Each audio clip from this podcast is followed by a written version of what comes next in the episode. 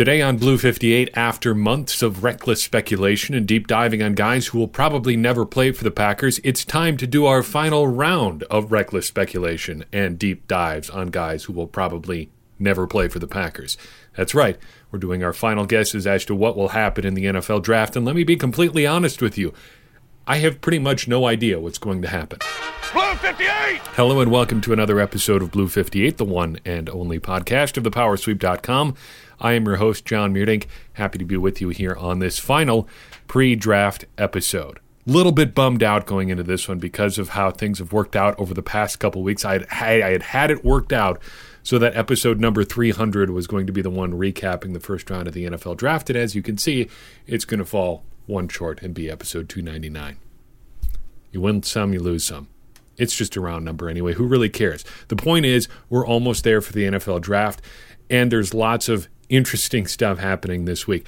To, to, top it all off, just the draft itself. This is going to be wild and weird, and I don't think we're ever going to see something like this again. In in some ways, this is a throwback to how the draft used to be. It used to be like a day long conference call, and I mean like 24 hours straight through. I just finished reading not too long ago the book Paper Lion by George Plimpton. He spent a, a training camp or part of a training camp with the uh, Detroit Lions back in the 50s then a couple years later, he went to the draft as a representative of the Lions and found out very quickly he had just been suckered into doing that because he had to sit at a table for basically 29 hours straight, just taking phone calls from Lions headquarters back in Detroit. The draft is going to be more like that this year than any other year, I think, in most of our lifetimes, unless you are lucky enough to have been alive back in the 50s. So good for you if that's if that's the case. Um, but it's it's going to be more conference call like than I think any of us have, have ever really seen. And that's going to be interesting. And it's going to probably create some weird stuff. As a result of that, and just I think as a function of where the Packers picked this year, 30th overall, I feel like I have less of a handle on who could actually be available for the Packers to pick than I ever have. And part of that is an illusion anyway. None of us really know what's going to happen, but I think there's a big part of that that has to do just with the general craziness of this year. So I'm trying to break this down as simply as possible. If you're a listener, if you've been a listener to this show for a while, you know I, am not a big predictions guy anyway. But um, I do have some general predictions about what I think the Packers are going to be looking to do and how that could affect who they end up taking in the first round. But first, uh, a couple things I wanted to talk about. First, we've talked a lot about the Packers potentially trading down in the first round, trading out of the first round. But I think there are some scenarios that they could, um, in which they could trade up. And I've written about them, and we'll link this article in your show notes uh, for acmepackingcompany.com. That gives me a good opportunity, in addition to talking about this piece, uh, to talk about something new that is uh, is going to be happening um, in my Packers related life. I've recently been offered a, an expanded role at acmepackingcompany.com. I'm going to be taking it, going to be doing some more writing there in addition to the stuff that I do for you here on the podcast. So keep an eye out uh, for stuff there. This is my first piece under that new agreement. So uh, hopefully I'll be able to offer you a little bit more written content in that in that regard. But anyway, trading up, I think there are a few scenarios where that could work out for the Packers. Uh, take a look at that. It's in your in your show notes. It's going to be expensive, but it, it's not outside the realm of possibility, and it's worth remembering that Brian Gutekunst has traded up in the first round in both of his two drafts with the Packers so far. He's had a little bit of extra ammunition to do that as a result of some other trades in 2018 and 2019, but nevertheless, he has traded up in both of those drafts so far. Secondly, I wanted to take a, just a quick second before we get into predictions to talk about a couple players we've missed in this process or just gloss over. There are six guys I want to get to real quick here um, and just sort of catch up on uh, and drop into our analysis. These would be kind of outside the list of players that we've talked about already, but I do think that they are worth watching. For starters, two wide receivers I want to mention here. First, Tyler Johnson out of Minnesota. We mentioned him in passing in our wide receiver episode, but I wanted to circle back to him here. He was a guy that was caught up right on the cusp of that will they or won't they uh, pro days sort of wave. Um, he is a, a, good sized receiver at 6'1, 206, and one of the most productive wide receivers in the class. I wanted to mention him because I think he could be a great mid round option if the Packers decide to go a different direction other than receiver early, like maybe maybe third round for a guy like him. I don't I don't really know. It seems like projections on him are all over the place a little bit too. Kind of in the same vein, uh, though a little bit more traits over production sort of player is John Hightower out of Boise State. Pretty good size, like a like a Trevor Davis size guy, so more tall, willowy track type speed than uh, than more football player build, but still he is plenty fast. Not as productive as Tyler Johnson, but still very fast, and I think he could be a, a late round option for the Packers. Uh, a name that came up repeatedly on YouTube that people wanted us to talk about, and I want to just mention in passing here, is Josiah Deguara, a tight end out of Cincinnati. Bob McGinn's scouts uh, that he talks to every year, and he does his big piece about think he's a fullback, not a tight end. NFL.com thinks he projects more of an H back type. I think that actually makes him a really good fit for the Packers because they seem to really like tight ends who can play fullback, fullbacks who are a little bit more just like receiving tight ends who block now and then. Think Danny Vitale, think Lance Kendricks, uh, even Jace Sternberger a little bit again, Bob McGinn scouts think this guy's a fullback. I think he more falls into the Dalton Keene type role, maybe a tight end who plays fullback occasionally. Nevertheless, he does seem to be the Swiss Army type sort of tight end back hybrid that the Packers could be interested in. And uh, I think he's a name to watch, kind of along with Dalton Keene in sort of that same sixth, seventh round sort of neighborhood. Uh, another name that came up repeatedly at on YouTube among players that people would like us to talk about is Darius Jet Anderson out of TCU. He's one of those guys, and we mentioned this sort of uh, archetype in our running back episode. You every year you get a couple running backs who run like they forgot to start when somebody said go in the 40 yard dash. That was Anderson this year. Ran a 4 6 in the 40 yard dash at the combine. He's one of those guys that you would have been like, okay, he's going to figure that time out. He's going to run in the low four fives or maybe like four four eight at his pro day or something like that. Runs a little bit faster, a little bit better technique. Maybe gets a little home cooking on that stopwatch. No, that never happens.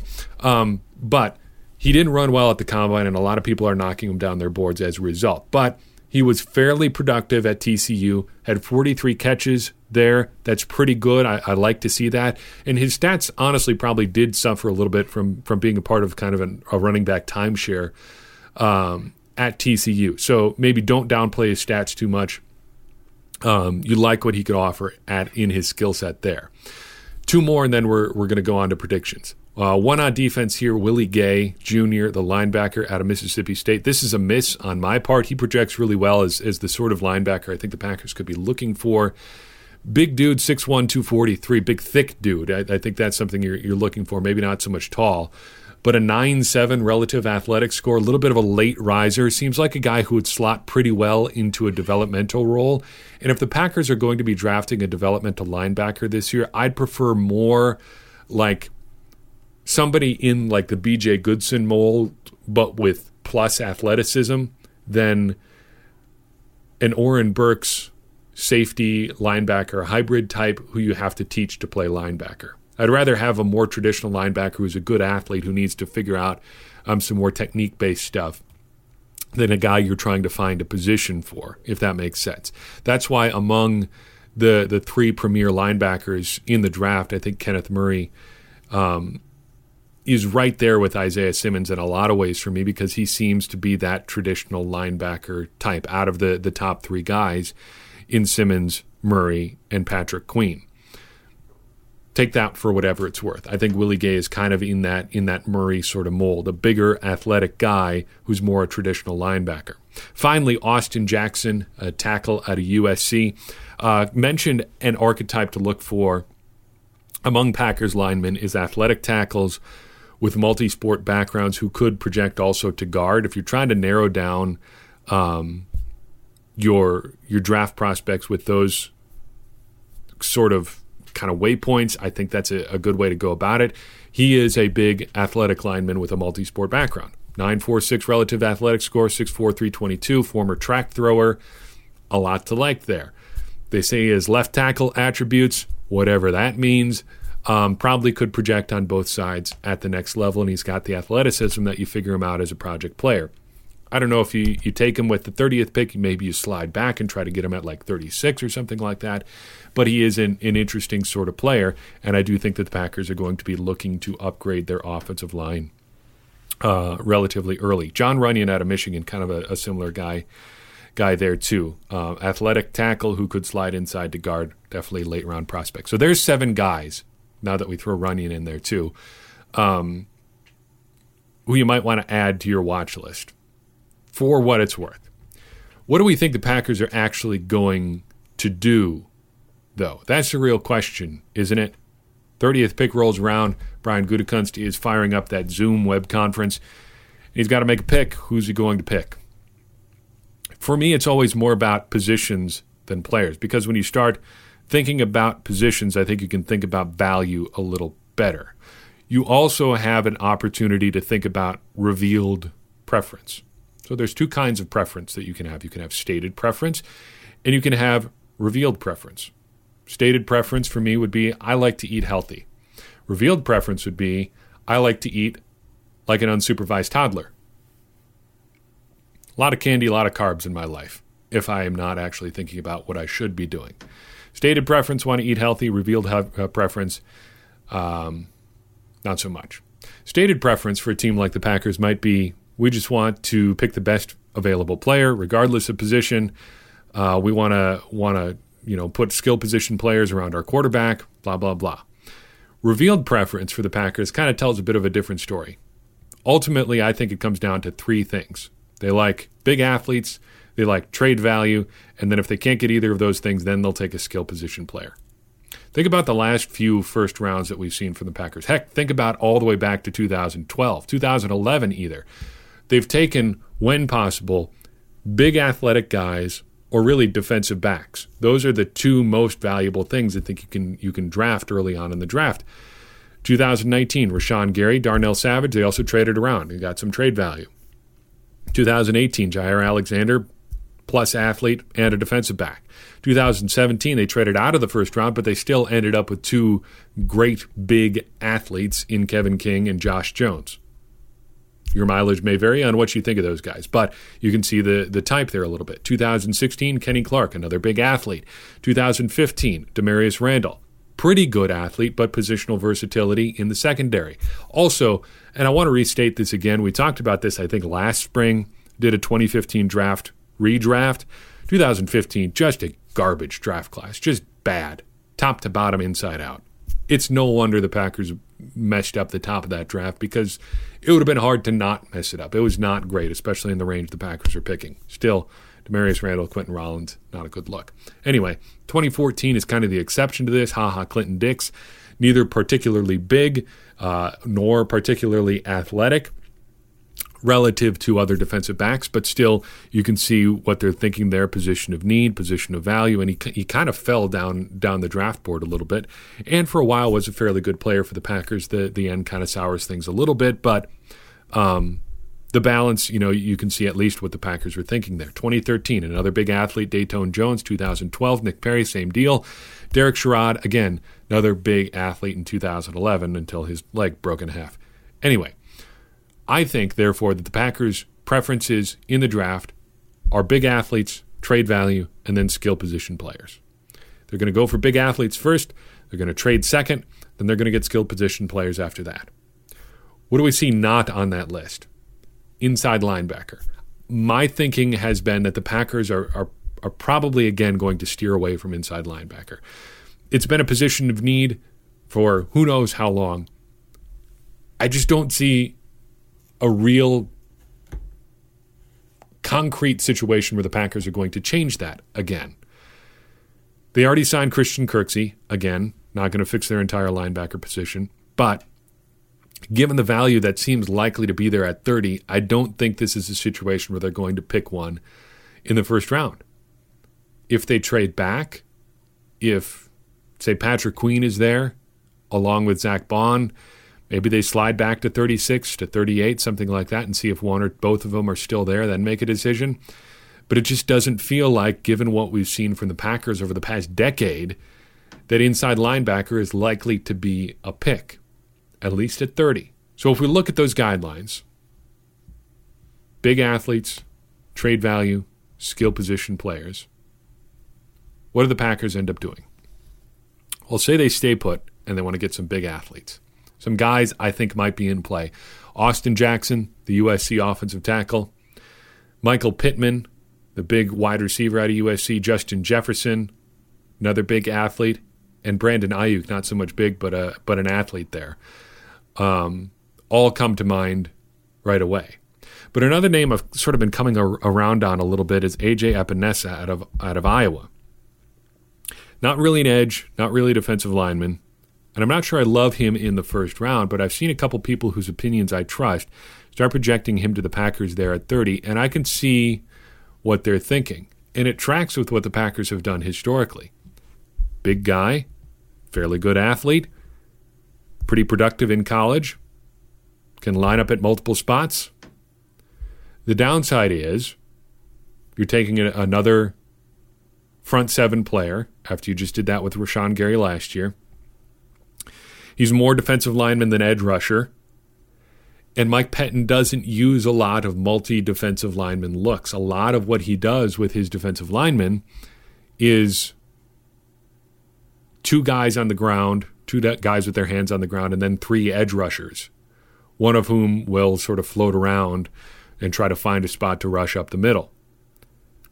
I'm not sure Epenesa projects into that role because he'd be playing probably alongside Kenny Clark in that situation. Maybe Za'Darius Smith also has his hand on the ground or is that inside pass rusher. But there have been enough people, again, whose opinions I trust, projecting him to the Packers, or at least somebody the Packers could be thinking about, that I've started to think about that a little bit too. And I just wanted to mention his name here as somebody who sort of fits what the Packers have done historically. If we're looking just at their second preference of trade value, I think 2013 is a good example of what the Packers could do at wide receiver. So in 2013, the Packers' second round pick comes around and they need a running back. They need a running back fairly badly because just a couple years earlier, they selected Alex Green. He did not work out as a rookie, then tore up his knee.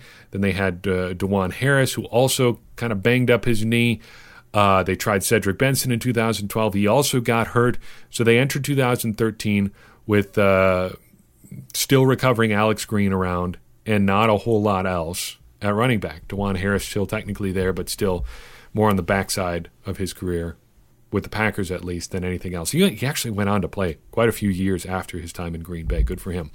Um, but they're sitting there. Their second round pick is approaching, and Eddie Lacy is still on the board. Montee Ball is still on the board, and they ultimately slide back a couple slots in the draft. Montee Ball comes off. Eddie Lacy is still there. Uh, they pick him, and uh, and their position is set there for the next two or three years. I think that's a good example of how the Packers could try to fill out their wide receiver position this year, because even if it seems like people have slowed down a little bit on the top end wide receivers, it still seems like a solid class 15, 20 guys deep. You can find a lot of value. So if the Packers are sitting there either at 30 or at 64 or 62, whatever it is, um, and there's a lot of guys they still like on the board, I think there's a pretty good chance they could slide down, especially at 30 if a lot of the top end offensive linemen are gone, if a guy like Epenesa is gone. You can't get a big guy that you like, but there's still a lot of value on the board at receiver. Slide back a couple picks uh, let the board come to you and pick up some some more ammunition for moving around the board a little bit later on. And then finally, if the Packers just go with a straight up skill position player, I think uh, Justin Jefferson and Brandon Aiyuk are the top of my board there. I like what Jefferson can do in the slot. I like his size, and I like the explosiveness for Aiyuk um, at Arizona State. And if you twisted my arm, he might be slightly ahead of Justin Jefferson as this process has gone on. So those are my thoughts. That's what I think the Packers are, are going to be looking to do. Big athletes, first and foremost. That leads you probably to the offensive line, maybe a big time wide receiver, maybe a guy like AJ Epenesa who can do a lot of different things for you. Maybe they trade back. I think that's the second most likely scenario. Or if they just want to stand pat, then I think it's probably a skill position player, just looking at how the board seems likely to shake out. I want to know your thoughts. Um, threw it out on Twitter earlier today asking people what they would be excited about and disappointed by in the draft. Got a pretty wide variety of responses, but kind of kind of kind of two schools of thoughts emerge for me at least. Um, it seems like people are either really high on Denzel Mims and, and want him at 30 or are completely opposed to De- Denzel Mims. Those are the two trends that really, really evolved. If you're asking for my opinion straight up on Mims, I think I'm probably going to give it a miss. Um, of the guys that could be available at 30, I, I understand the appeal, but to me, he does not produce consistently enough in college or did not produce consistently enough in college, did not separate enough from the, the level of uh, competition he was facing. I, I, give that one a miss, and I'll probably trade back if he's the best receiver on the board at that point and, and see what other value I can get or go a completely different direction. Um, I don't think he's going to be the guy for me if uh, if that's what the Packers are up against at 30. Open to being wrong on that one. He has a, a lot to offer athletically, and he like his size. Um, but that's kind of where I come down in the draft. I'm interested in hearing your thoughts. We got a ways to go until draft day, though. Uh, it'll be at least 36 hours, almost 48 hours by the time this goes up before the, the draft shakes out. And then we will be back Friday, hopefully, with a first round recap. And then Monday, we'll do rounds, uh, well, do day two and three. And then next Wednesday uh, already, uh, we'll try to get to the undrafted free agent roundup. Until then, keep sharing this stuff, keep talking, keep engaging with uh, with what you're looking for out there with with Packers content. And if this podcast is it, uh, I'd appreciate it if you would share it with somebody because that's going to help keep that conversation going. And that's the way that we help everybody become smarter Packers fans. And as I always say, smarter Packers fans are better Packers fans, and better Packers fans are what we all want to be. I'm your host, John Meerdink. We will see you after the first round of the 2020 NFL Draft.